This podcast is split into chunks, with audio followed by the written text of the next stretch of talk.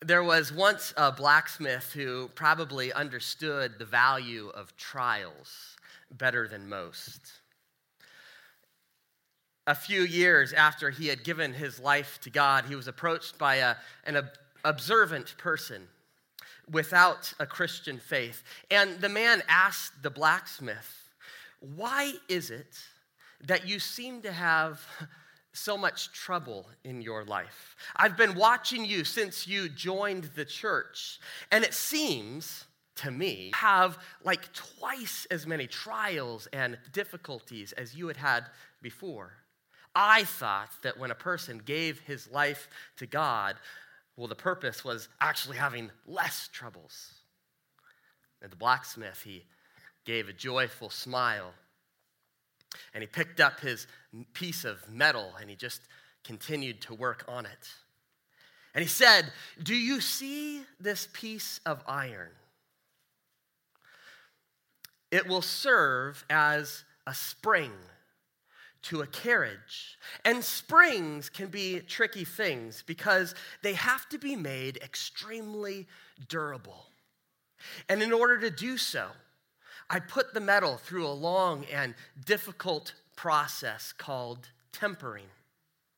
And the blacksmith then plunged that piece of metal into the red-hot fire, let it glow to a bright red, and then he pulled it out and he dunked it in that bucket of ice-cold water. And he explained that this process of going from hot to cold had to be done many times over. And when the metal would finally become pliable enough, he would heat it back up, and then he would just hammer on it relentlessly.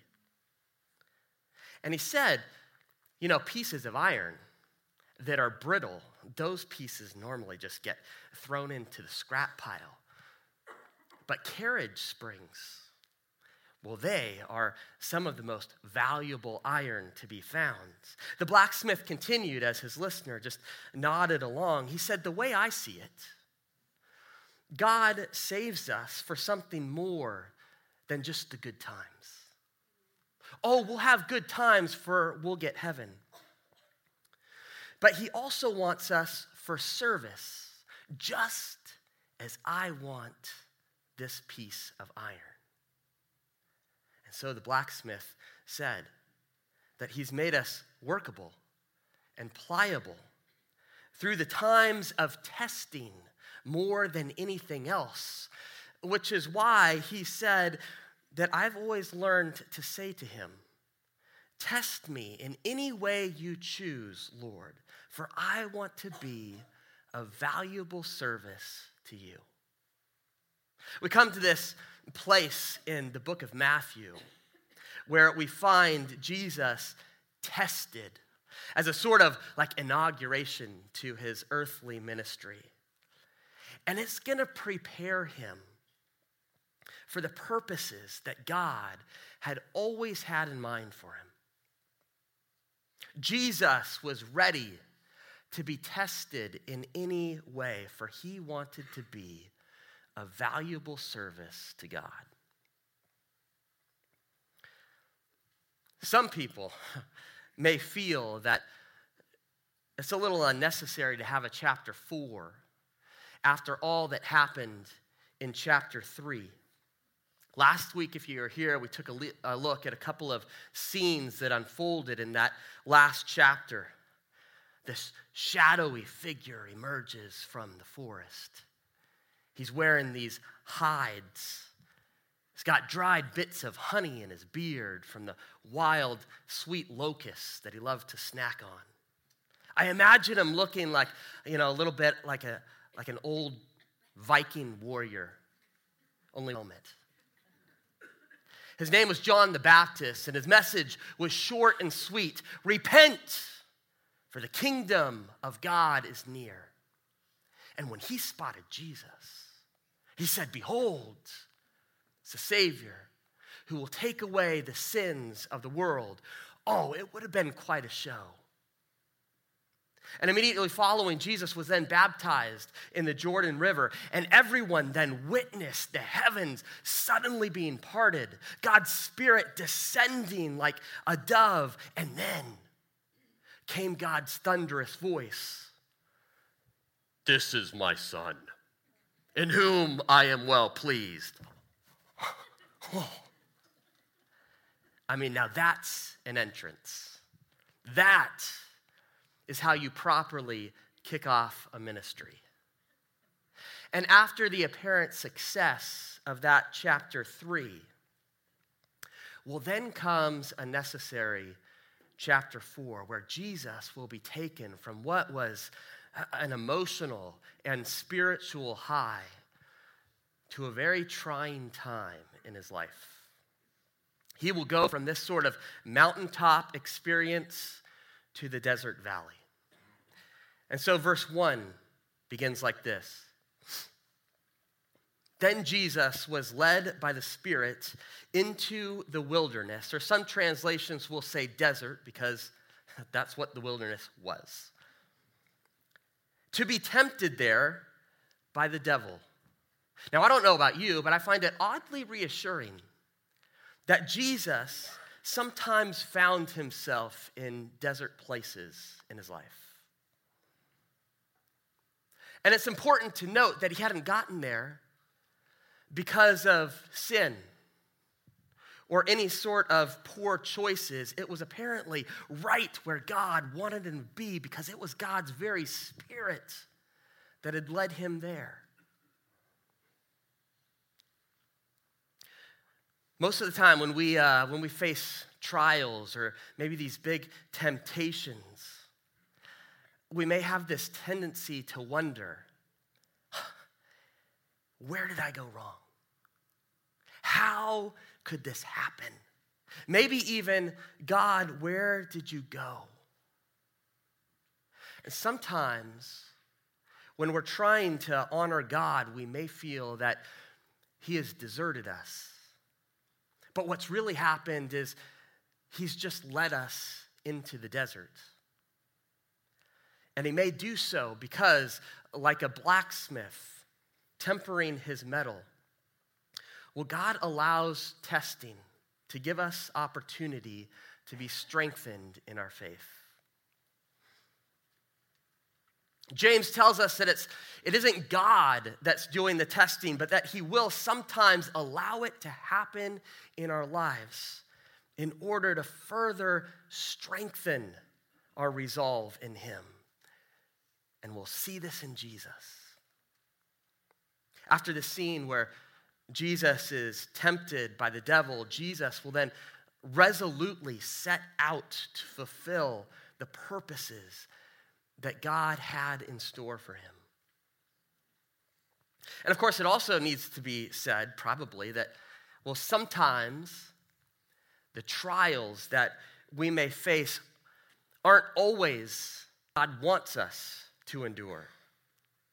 Sometimes we face some pretty difficult circumstances as a result of our choosing, right?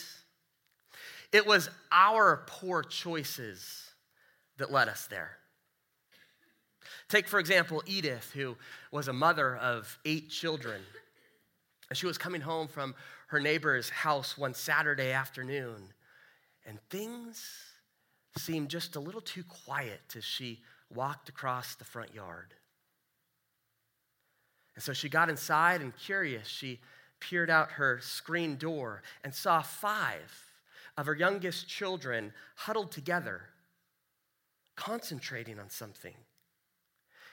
She crept closer to them, trying to discover the center of their attention, and she couldn't believe her eyes. Smack dab in the middle of that circle were 5 baby skunks. Edith screamed at the top of her lungs, "Quick, children, run!" Each kid grabbed a skunk and ran.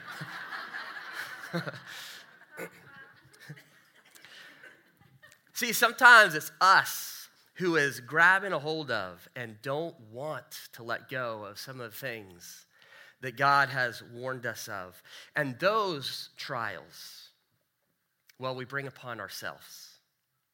Those kind of trials really give us opportunity for repentance, where we would decide, okay, I am done doing this my way, and I'm going to choose God's way instead. If you come back next week, we'll actually talk a little bit more about that. But when we have chosen God's way and are attempting to honor him and find ourselves being tested or just generally maybe in a desert place in our lives, I think it's appropriate for us to ask the question, what may God be preparing for me? Like a piece of iron being prepared for service. Throughout Scripture, we will see God leading people into desert places for periods of time in order to test and prepare them to serve his purposes in some kind of great way. You think back to some of those great men and women, Moses, David. I mean, the entire nation of Israel spent their time in the desert. John the Baptist, Paul, Jesus, of course, and there are even others. And for each one of them, their desert experience would lead them to develop three things. These aren't in your notes. I couldn't fit them in, all right? But they might be noteworthy. Three things: a great humility, a dependence on God, and a sense of gratitude, which, get this, will all be virtues that Jesus will use to do battle with Satan here in this story. It's going to go on in verse 2. That was just verse 1. We got a couple more hours to go. Verse 2. For 40 days and 40 nights, Jesus fasted and became, well, very hungry. Satan waited until it seemed that Jesus was at his weakest point. For Jesus, 40 days. For some of us who are prone to becoming hangry, that window's much smaller, isn't it? And the fasting that Jesus practices here as a sort of spiritual discipline certainly would have left him physically and emotionally weak. And yet I would guess that he was likely at a spiritual strong point. Because before even being tested by Satan, you know, he had already been testing himself. That's a purpose of fasting. Maybe some of you have done that before. One of the purposes is to examine yourself, to ensure that nothing has become a priority to you over God. And so Jesus, before even this first test will come, had already established that even more than a full belly, his highest priority was going to be his connection with God. When it comes to fasting, we will normally refer to it, of course, always as being going without no food, or maybe it's little food. And it's because that just happens to be one of the most difficult things for us to go without. But the principle can and really probably should be applied to almost anything in our life. We should, your next note, test ourselves. In 2 Corinthians 13, verse 5, Paul says, "Examine yourselves to see if your faith is genuine. Test yourselves. Surely you know that Jesus Christ is among you. If not, you've failed the test of genuine faith." And a genuine faith is just simply one that has ensured that God remains the utmost priority in life. I would say that in our on-demand society, that so easily lends itself to compulsiveness, addictions, it is good practice for us to regularly examine what our hearts are craving most, or what may be the main focus of our life. And so a healthy question for us to test ourselves with is this: would it be easier to go without God or be without, and you get to fill in that blank?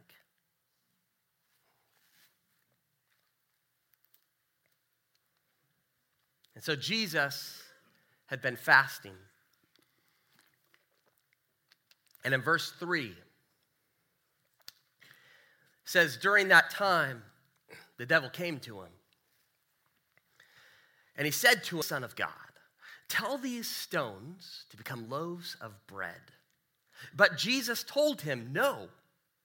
The scriptures say, people do not live by bread alone, but by every word that comes from the mouth of God. Now, these tests that Jesus will be tempted with, we will likely recognize as temptations that we all regularly encounter. And, we should take great hope that although these areas may be areas in which we are prone to struggle in, that Jesus, our Savior, is going to show the power to conquer each one. And the first area that we see in here is one of selfishness. Now, it's an interesting thing with the first test that it wouldn't have necessarily been wrong for Jesus to miraculously provide food. After all, he's going to do it a little later in his ministry where he will feed a couple of massive crowds with bread and fish. And so the issue wasn't really doing the miracle itself. The issue was the motive for doing so. Satan was trying to persuade Jesus to use God's gift for his own selfish purposes. Oh, man. And it would have been a great temptation, because it would have immediately satisfied what would have been Jesus' greatest want in that moment. And isn't that always the lure of selfishness? See, selfishness demands instant gratification. And it makes us feel that we have got to have it, and we've got to have it now. And such a perspective often trades God's long-term plan of blessing for just a simple moment of pleasure, or maybe it's comfort.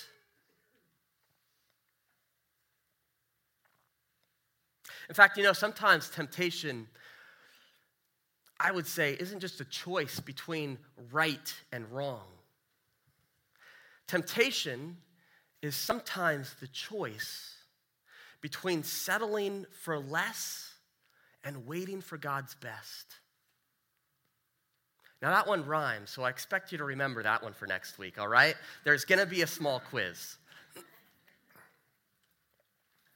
In 1972, there was some research done on young children, which is now just sort of widely known as the Stanford Marshmallow Experiment. Some of you may have heard of this one. And in their research, psychologists tested 600 kids from ages 4 to 6 by offering each kid a single marshmallow. And they were told that they could eat that one marshmallow immediately, or If they could resist eating it right away, well, they were then promised a second marshmallow instead of just the one. And the child was then left in the room with their marshmallow for a torturous 15 minutes. There were hidden cameras set up so the researchers could observe the children. And some of those children just ate that marshmallow as soon as the researcher left the room. Others tried as hard as they could to resist the temptation. Some of the kids would sing songs to try to distract themselves. Others would cover their eyes. Some of them would cover the marshmallow. And there were quite a few others that would really flirt with temptation by just trying to lick the marshmallow without actually biting into it. And the results were recorded. The participants were then tracked throughout high school, on into adulthood, and 4 decades later, they discovered that a child's ability to resist the instant gratification of a marshmallow tended to correlate with beneficial outcomes later, such as healthier weights, for one, but also higher test scores, better income, reportedly happier marriages and careers. And it's the power of choosing delayed gratification, which is to intentionally steer ourselves away from what is our natural selfishness, you could say. And to do this, well, we should take note that Jesus used Scripture. See, it's difficult to keep a selfish perspective when our minds and our hearts are being saturated with God's word. And of course, Jesus, he's going to respond to each one of Satan's tests with Scripture, which would lead me to believe that if we are not rooting ourselves regularly in God's word, man, then we are putting ourselves at a serious disadvantage when it comes to all the temptations that are going to come our way in life. It's Scripture.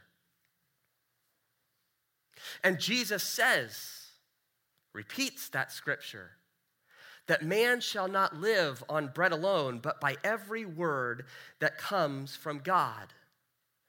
Meaning that we better not just be relying on ourselves to be satisfied in life. Blessing doesn't come through selfish desires. It only comes by living on the words of God. Jesus would even say in John 10:10, he says, listen, Satan's purpose is to steal, kill, and destroy. Jesus says, my purpose is to give you a rich and satisfying life. The next temptation that we'll see in here, beginning in verse 5, is going to be one of pride.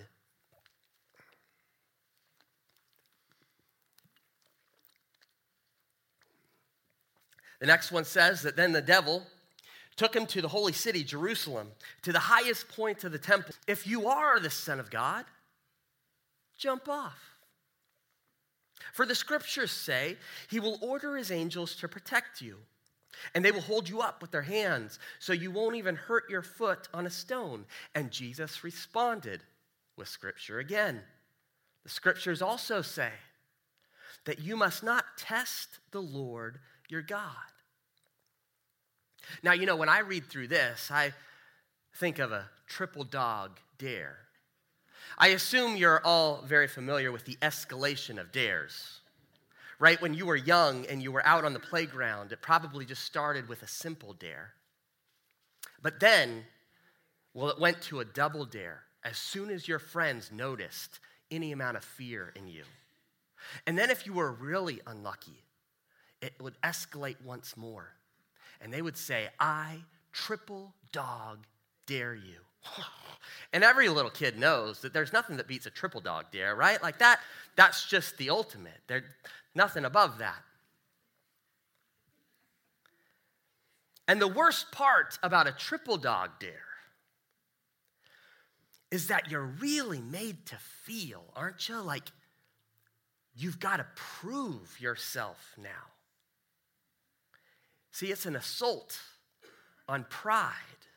Jesus, in a sense, is sort of triple dog dared here because Satan is implying that Jesus must not really be in control if he can't even prove it.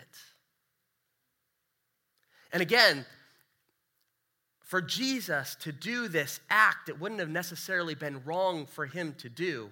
In fact, he will show his power and his control over nature many times over throughout the Gospels. Again, the issue is motive. And Jesus wasn't motivated by self-glory. He was motivated to glorify God. And that's Satan's strategy, to try to get us to glorify us. It's what pride does. Pride insists that we're as good as God. This was actually one of the very first temptations that we ever see from Satan. When Adam and Eve were tested back in the Garden of Eden, way back in Genesis chapter 3, the beginning of our Bibles, Satan said to Eve about eating the forbidden fruit back there in verse 5. He says, God knows that your eyes will be opened as soon as you eat it. Oh, and you will be like God, knowing both good and evil. Oh, to be like God. Well, that doesn't sound too bad. Now, most people probably would never say out loud that they're as good as God for fear of being struck down by lightning.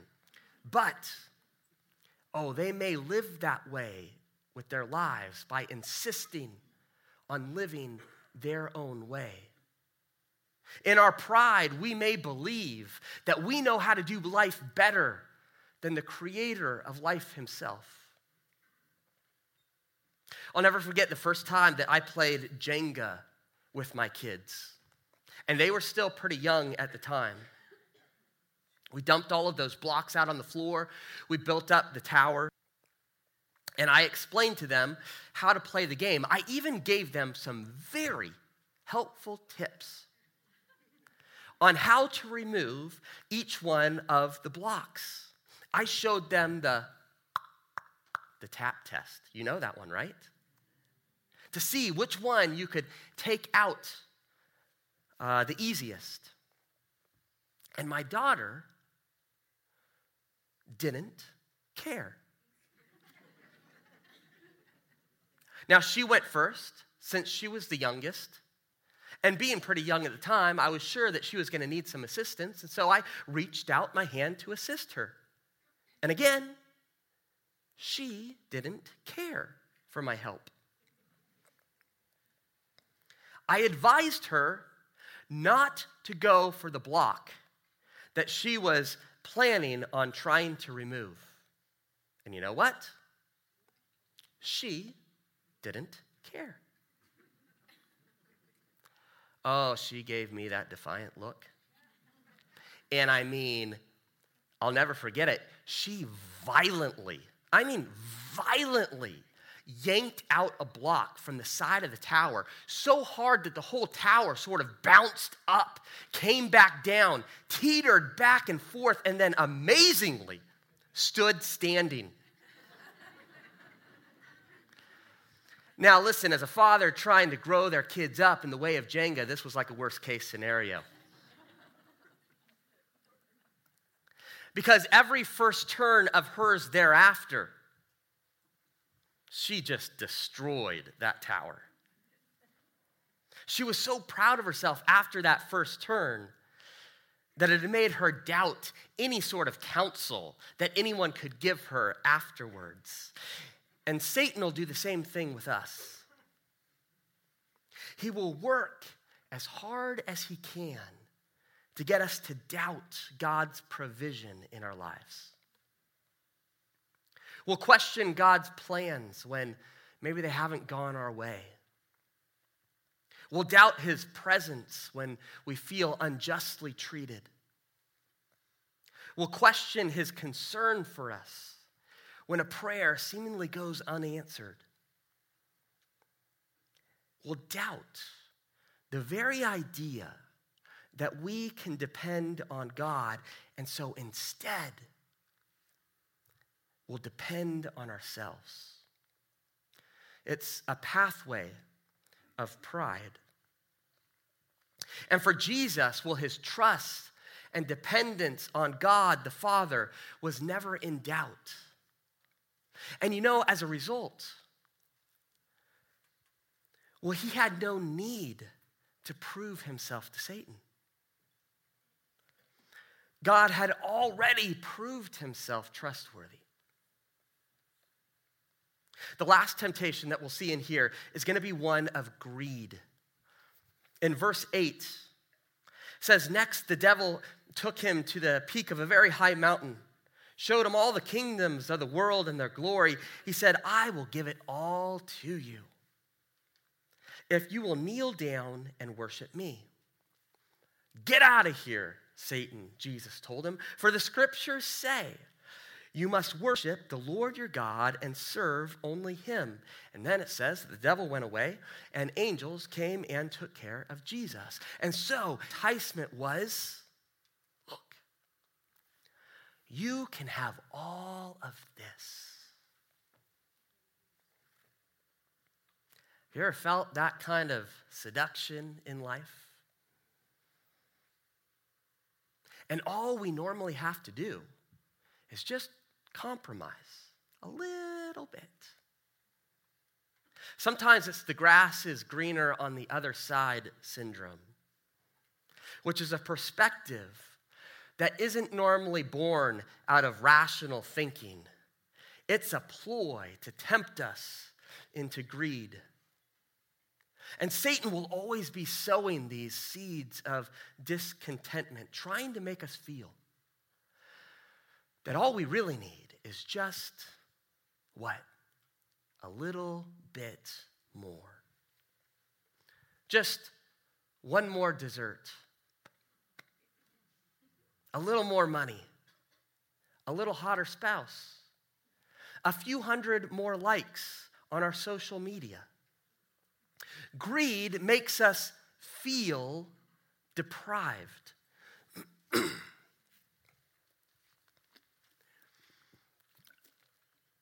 And you know what? We see this temptation also back when Satan first began tempting, back in Genesis chapter 3 with Adam and Eve. In verse 1 of chapter 3, it says, "One day he, Satan, asked the woman, 'Did God really say that you must not eat the fruit from any of the trees in the garden?'" Now, of course, God didn't say that. And the only reason that Satan would suggest it is to make Eve feel that God may be holding out on her, that she could have all of this. But God was being stingy with what he offered. You know, one of the big difference between the promises of Satan and the promises of God is that Satan will always claim, look, you can have all of this. Whereas God says, you can have all of me. And when we choose all of God, we find fulfillment. When we choose all of this, we're always left feeling that all we really need now is just a little bit more. God uses these desert temptations in this story, like a blacksmith working with his metal, allowing Jesus, I think, to become steadfast in his resolve to serve and follow God. And God will at times give us the same opportunity to be strengthened in our faith. Before we move into a time of communion, I want to point out just a couple of things that are in your notes also. Jesus' time in the desert here also demonstrates for us a couple of really important aspects of who he is. The first one is that we have a Savior who has reversed the results of the fall. Adam and Eve failed when their faith and their obedience was tested back in Genesis chapter 3, which resulted in the consequences of sin, which we now all deal with still today.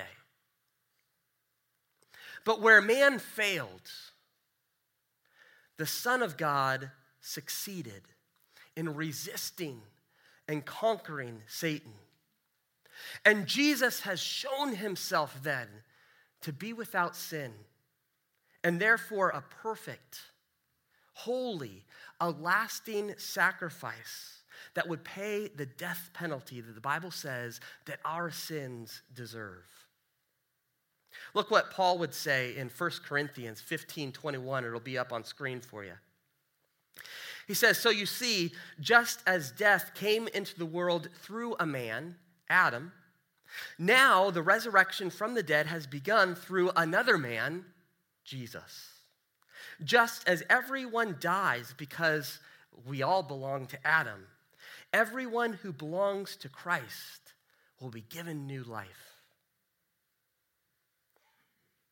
Through communion each week, the band can come up. Through communion each week, we celebrate this new life available to us because of the sacrifice that Jesus made for our sins up there on the cross. The bread reminds us of the life that he gave on our behalf. And the juice represents the blood, which wipes away our penalty of sin. It is through his blood that we're offered forgiveness. And today, during communion, as a result of the temptation that Jesus faced, we can also be reminded that we have a Savior who relates to us. You know, one of the more difficult things, I think, for us to wrap our minds around concerning Jesus is that he was both fully God and fully human at the same time. And a lot of the Jesus stories that we have, a lot of the ones that we'll see in the book of Matthew, really kind of show off his divinity. But this story gives us a little window into the human experience of Jesus. He became hungry, just as we do. He faced the loneliness that we sometimes face in life. Jesus was tempted in all of the same ways that we find ourselves tempted, assuring us that God identifies with all the hurts, the struggles, all of the temptations that we regularly face. In Hebrews 4:15 says, "This high priest of ours, Jesus, understands our weaknesses, for he faced all of the same testings we do, yet he did not sin. So let us come boldly to the throne of our gracious God. There we will receive his mercy, and we will find to help us when we need it most." Man, today, through communion, we get to confidently approach God with our messed up lives, not fearing repercussions, but knowing that he relates to all that we go through and the struggles that we have. And he shows grace and mercy as a result. I think of this a little bit as I would my teenage son. I have a teenager now. And he has a lot of, well, teenage issues and teenage drama. And when he comes to me, maybe to vent, or it might be to seek advice, I don't dismiss him or tell him that it's crazy to deal with such silly things. And you want to know why? Because I've been there.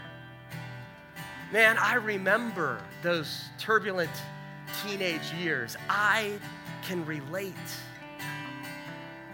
And it compels me then to show compassion.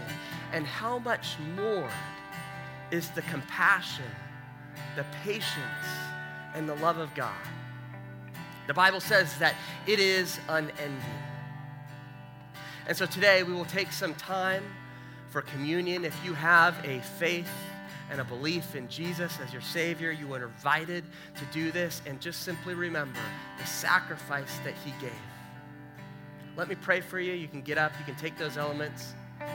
Do it on your own at your seat. And then we'll sing one more song of worship, and we'll end with a blessing. Lord, thank you that as we come to you now in this time of communion, God, that we can come to you boldly. For you offer us such amazing compassion and grace and mercy. Thank you, Lord, that you have displayed to us that kind of love, that we can depend on you in life. And so, Lord, as we sort of cast maybe our troubles, maybe our temptations on you this morning, Lord, would you meet us there? Would you meet us in our time of need? And would you walk through life with us, God, whether we may be on the mountaintop or maybe we're experiencing the desert valley. Thank you, God, that you are with us. In your name, amen.